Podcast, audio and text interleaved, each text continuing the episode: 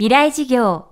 この番組は、オーケストレーティング・ア・ブライター・ワールド NEC。暮らしをもっと楽しく快適に、川口義賢がお送りします。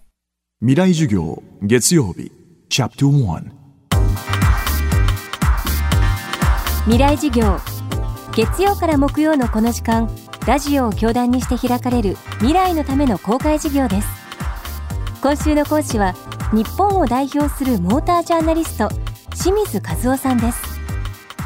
世界で初めてガソリン自動車が生まれてから130年。テクノロジーの発展によって車の開発は日々進化を続けています。電気自動車に燃料電池自動車。地球環境に優しい車が続々と誕生する一方で人為的な事故を防ぐために車が自動で運転する時代もすぐそこまで来ています。人間が自動車と出会って130年。それまでの馬車の時代から何が変わったのでしょうか。未来事業1時間目。テーマは車から未来が見えてくる。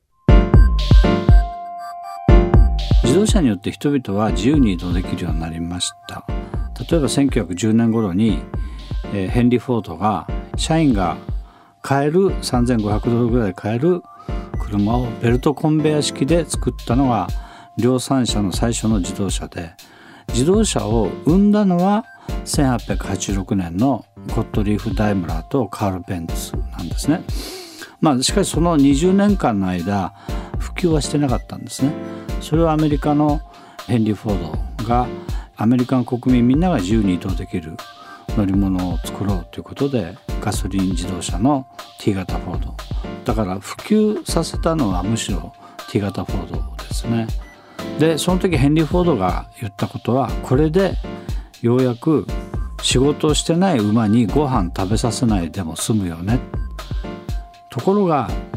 自動車で進化したと思ってるんですけどそれはスピードというところでは馬車よりもはるかに速い車が2 3 0 0 0万円出せば300キロで走る車手に入りますから。しかもバッテリーの電気自動車プラグインハイブリッド、まあ、あるいは水素燃料電池自動運転、えー、進化したように見えてますけども実は110年前の馬車は崖が来たら馬は自分で止まるし壁が来たら馬は自分で止まってたんですね。でも自動車はドライバーがちょっと脇見したらすぐぶつかっちゃうんですね。ってことはまだ馬車以下だよねと安全面で言えば。で今始まってる自動運転はせめて馬に近づいていこうというのがあの自動運転のこれからやろうとすることでですから車を少し、まあ、脳みそつけて、まあ、コンピューターですねで人間以外の目のカメラとかレーダーを持って前方の危険な状態を認識して危なかったら止めていく。それがこれから行われることなんですね。世界で最も古い自動車メーカーの一つメルセデス・ベンツ。その車の作り方には最初にこんな未来を作りたいという哲学があるといいます。開発チームに集まる多種多様な職業の人間。そこには自動車とは全く無関係に思える人もいるそうです、まあ、メルセデス・ベンツの立場で考えれば自動車を生んだのは自分たちだと。でこの自動車が社会に対して問題を起こしているのであれば例えば交通事故の問題環境問題自分たちが生んだ自動車なんだから安全とか環境問題は自分たちが率先して解決していくっていう強い意志を持ってますね。でつまりそういうところにこうメルセデス・ベンツのこう哲学みたいなものをすごく強く感じてでメルセデス・ベンツの、まあ、新型車の試乗会ヨーロッパとか行って、まあ、いろんなエンジニアとか名刺交換すると時にはサイコロジストって書いたんですね。心理学者。へえ心理学者が開発チームにいるんですかって言ったらメルセデスは必ず一人入れてると。それはなぜですかって聞くと技術屋さんは結局は数字の世界になっちゃうと。で数字はユーザーの気持ちからかなりかけ離れたところにあるからこういう技術があったら人がどう感じるかということをユーザーがどう感じるかということを考えるのが自分たちの仕事なんですよと。心理学がものづくりに相当こう入ってきてるんですね。で時に心理学者以外にその哲学者もいるし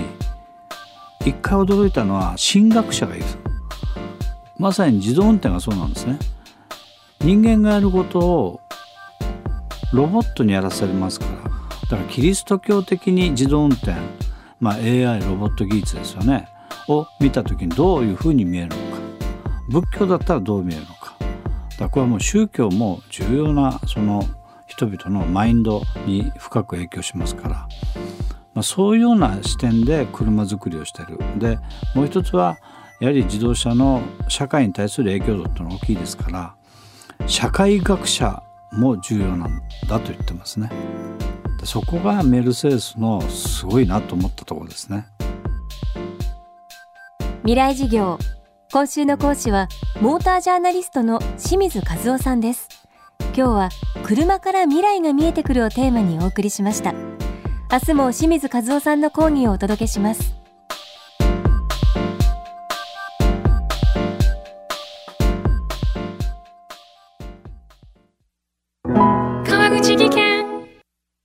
階段での転落。大きな怪我につながるので怖いですよね。足元の見分けにくい階段でもコントラストでくっきり。白いスベラーズが登場しました。皆様の暮らしをもっと楽しく快適に。川口技研のスベラーズです。未来事業。この番組はオーケストレーティングアブライターワールド NEC 暮らしをもっと楽しく快適に川口技研がお送りしました。